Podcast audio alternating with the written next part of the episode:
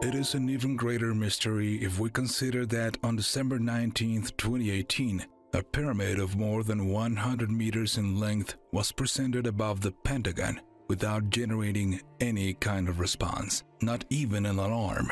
Despite the fact that the giant was maintained over the Pentagon, no one seemed to notice its presence, a case that has proven its authenticity. This happened on November 26th at approximately 8:30 in the morning, according to the media.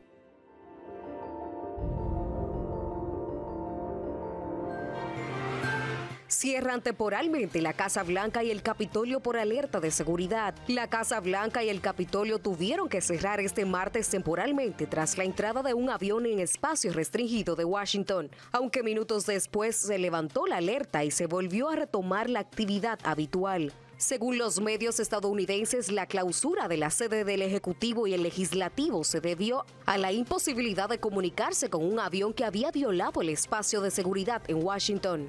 El anuncio de la clausura del Capitolio por parte de la Policía del Legislativo fue emitido a las 8.30 de la mañana hora local y fue levantado unos 35 minutos después. La violación del espacio aéreo restringido de la capital estadounidense llevó a un grupo de funcionarios de seguridad a convocar una reunión de urgencia para evaluar la situación, así como a desplegar varios aviones militares a la zona como parte del protocolo de actuación. El presidente estadounidense Donald Trump se encontraba en la Casa Blanca a la hora de la emergencia, donde tiene previsto participar en la tradicional acto de indultar al pavo con motivo de la fiesta de acción de gracias, que se celebra este jueves en Estados Unidos.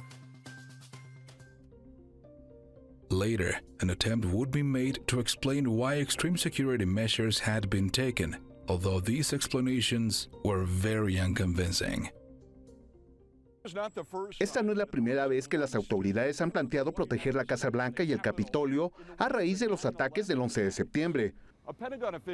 Un funcionario del Pentágono me dice que justo antes de las 8.30 de esta mañana, NORAD notó un punto luminoso o lo que llamó una pista de interés en una pantalla de radar. El funcionario no tenía ningún detalle sobre el vector de la pista, de dónde venía o hacia dónde se dirigía. Al menos un helicóptero de la Guardia Costera se apresuró a la ubicación para investigar, pero el funcionario dice que el helicóptero no pudo encontrar nada. La causa de la anomalía aún no está clara, pero fuera de lo que se dice fue una gran precaución. La policía del Capitolio restringió el acceso al Capitolio. En la Casa Blanca el servicio secreto cerró las puertas dejando a los periodistas mirando por las ventanas, tratando de descubrir qué estaba pasando. La mayoría de la gente creía que el encierro podía tratarse de una huelga. Official reports indicate that a flock of birds, a weather balloon, or something other than a plane or helicopter appears to have triggered the alert, sending fighter jets and helicopters to patrol the area and locate or even shoot down the perpetrator. Some of the first reports of a possible air threat came just before 8:30 a.m. local time in Washington,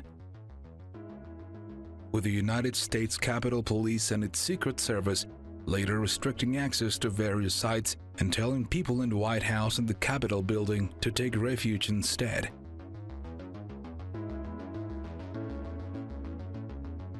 Forty-five minutes later, Capitol Police said the situation had passed without incident and the closings ended soon after. Before the blockades ended, the United States and Canada Aerospace Defense Command in North America, responsible for coordinating the defense of airspace in both countries, including Washington, D.C., tweeted that we have commissioned the aircraft to respond. Details later. NORAD planes are on site and responding. The plane is not considered hostile at this time, the command said in a second tweet, which he later removed. Pentagon spokesman Lieutenant Colonel Chris Mitchell told CNN pretty much the same thing that it was a plane that was not considered hostile. Neither the Pentagon, the United States Northern Command, nor NORAD issued an official press release about the incident.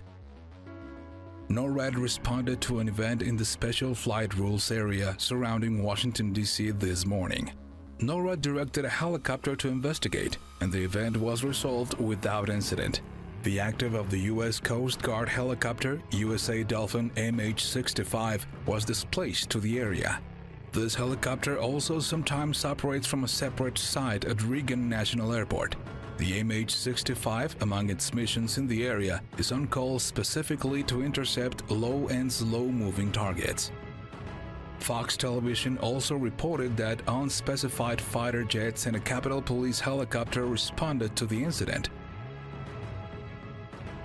The fighter jets in question were almost certainly the Viper F-16C of the National Guard, which were also sent to defend the area ground-based air defense systems that also help protect the capital were also undoubtedly on alert during the incident. As for the actual target these assets were looking for in the sky, at no time during the incident did any US government agency identify the threat beyond claims that it was an airplane, which NORAD, at least by now, has terminated. Sam Sweeney, a journalist for DC Morning and ABC 7 Television in Washington later tweeted, citing unidentified sources, that a flock of birds appearing on radar had been the real culprit. The comments you are hearing about a flock of birds are speculation. Another unidentified NORAD public affairs officer said, adding after those initial reports that they could neither confirm nor deny that it was a flock of birds. Using the MH-65 to intercept whatever appeared on the radar screens indicates that the target, real or not, was seen as slow, very slow. This is backed by another CNN report, citing an unidentified source from the United States Capitol Police who described the radar track as a slow drop. Another unidentified U.S. government official said the Federal Aviation Administration claimed that air traffic controllers also did not see the alleged runway on their radar screens. However, another unidentified source told this outlet that it could have been a weather anomaly. While exactly what happened and why the incident and these sometimes conflicting reports remain unclear, highlighting the difficulties facing the US government to protect the nation's capital from air threats, especially smaller drones. This had already become remarkably evident after Doug Hughes, a former postal worker turned political activist, flew a gyro in DC restricted airspace and landed on the Capitol lawn in 2015. He was hoping to deliver letters to each member of Congress protesting what he said was widespread corruption and dysfunction. Hughes later pleaded guilty to a felony and spent 120 days in prison, followed by a year of probation. Subsequently, the United States government made improvements to the air defense network in and around Washington, D.C., an area collectively referred to as the National Capital Region. This included adding more suitable systems to detect and track targets with smaller radar cross sections, such as ultralight aircraft and drones. Depending on the exact circumstances, a flock of birds, for example, might look the same to radars as a swarm of drones. Nor would it be the first time that radars have confused large birds with possible threats. In a particularly notable case in the 1950s, a formation of Canadian geese triggered an alert from personnel working on the NORAD Distant Early Warning Line DEW radar network, which initially mistaking them for a mass of Soviet bombers. When it comes to the air defense network around Washington, D.C., even if it detects a real threat, how to respond remains complicated firing ground to air or air to air missiles at a target over a densely populated area, especially on a low flying target, poses inherent risks of causing collateral damage. The use of automatic cannons or machine guns from airplanes or ground locations still presents dangers for innocent bystanders.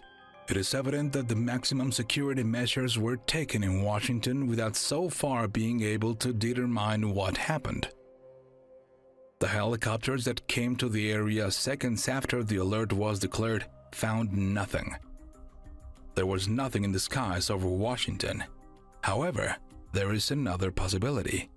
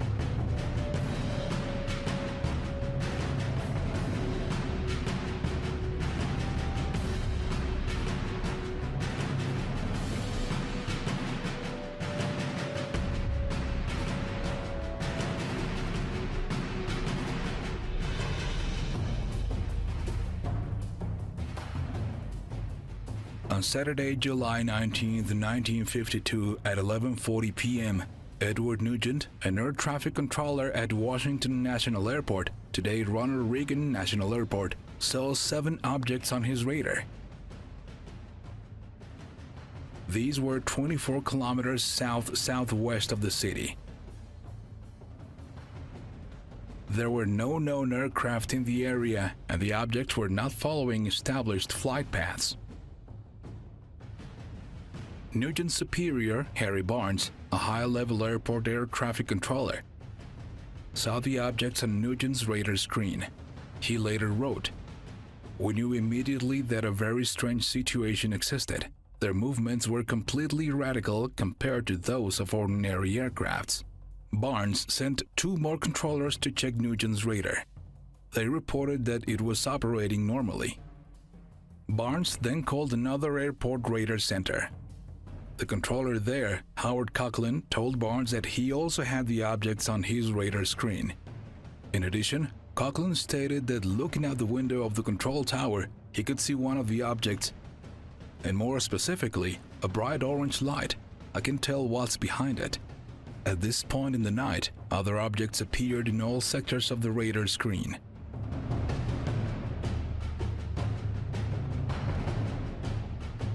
When they moved over the White House in the United States Capitol, Barnes called Andrews Air Force Base, located 10 miles from the National Airport.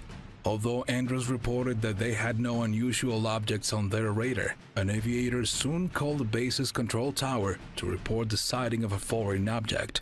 Airman William Brady, who was in the tower, saw an object that appeared to be like an orange ball of fire dragging a tail or trail. When Brady attempted to alert the other staff members in the tower, the strange object took off with incredible speed, he stated. Meanwhile, another person at the control tower of the National Airport reported seeing an orange disk nearby at about 900 meters high. On one of the airport runways, S.C. Pierman, a Capital Airlines pilot, was waiting for permission to take off in the cabin of his DC-4. After spotting what he believes to be a meteorite, he was told that unknown objects near his position had been detected on the control tower's radar. For their part at Andrews Air Force Base, control tower personnel were tracking on radar what they believed to be unknown objects.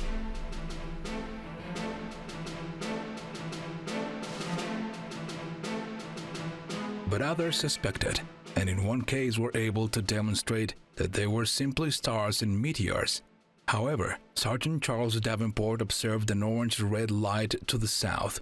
The light appears to have stopped, and then it has made a sharp change in direction and altitude.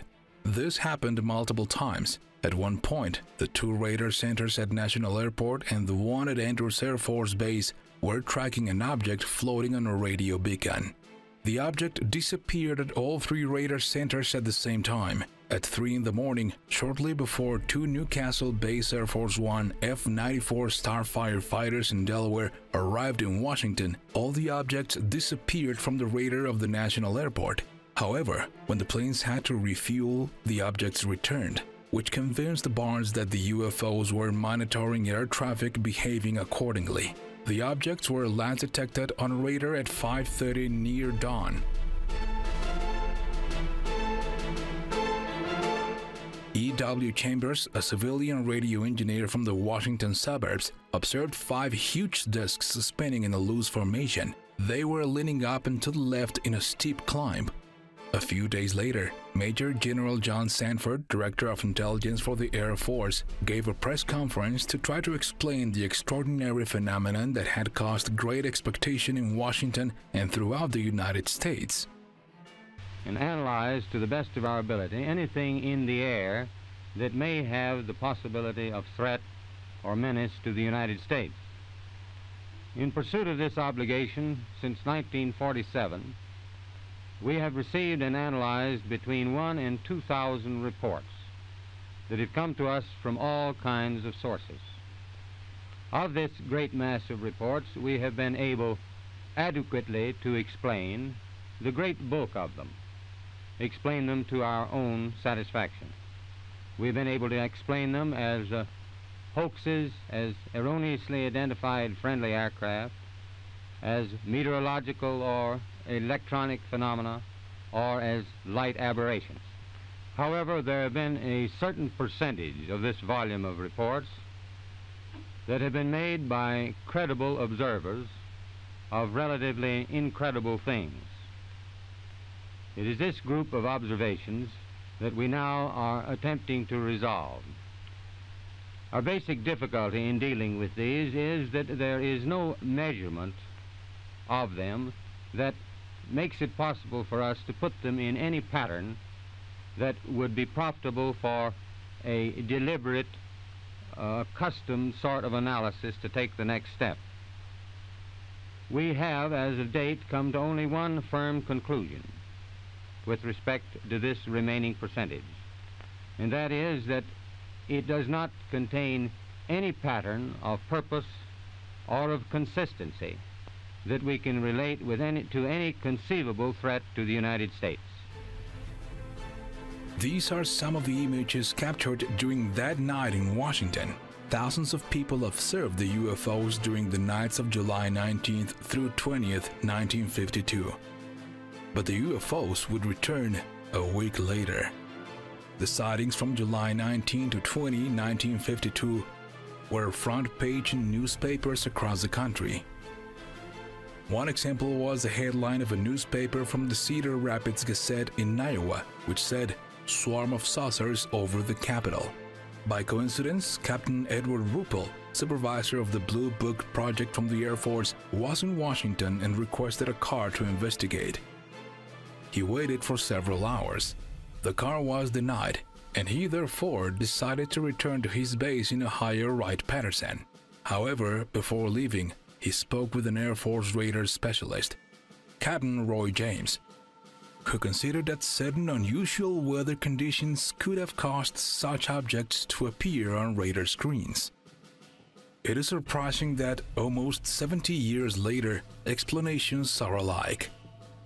In 1952, it was a climatic event. In 2019, it was a flock of birds that no one saw. However, it is more surprising that between 3 and 4 in the morning, a large object was video recorded directly on the Pentagon at very low altitude by four different witnesses, and that in that occasion no security measure had been taken. It is very hard to believe that it was not detected.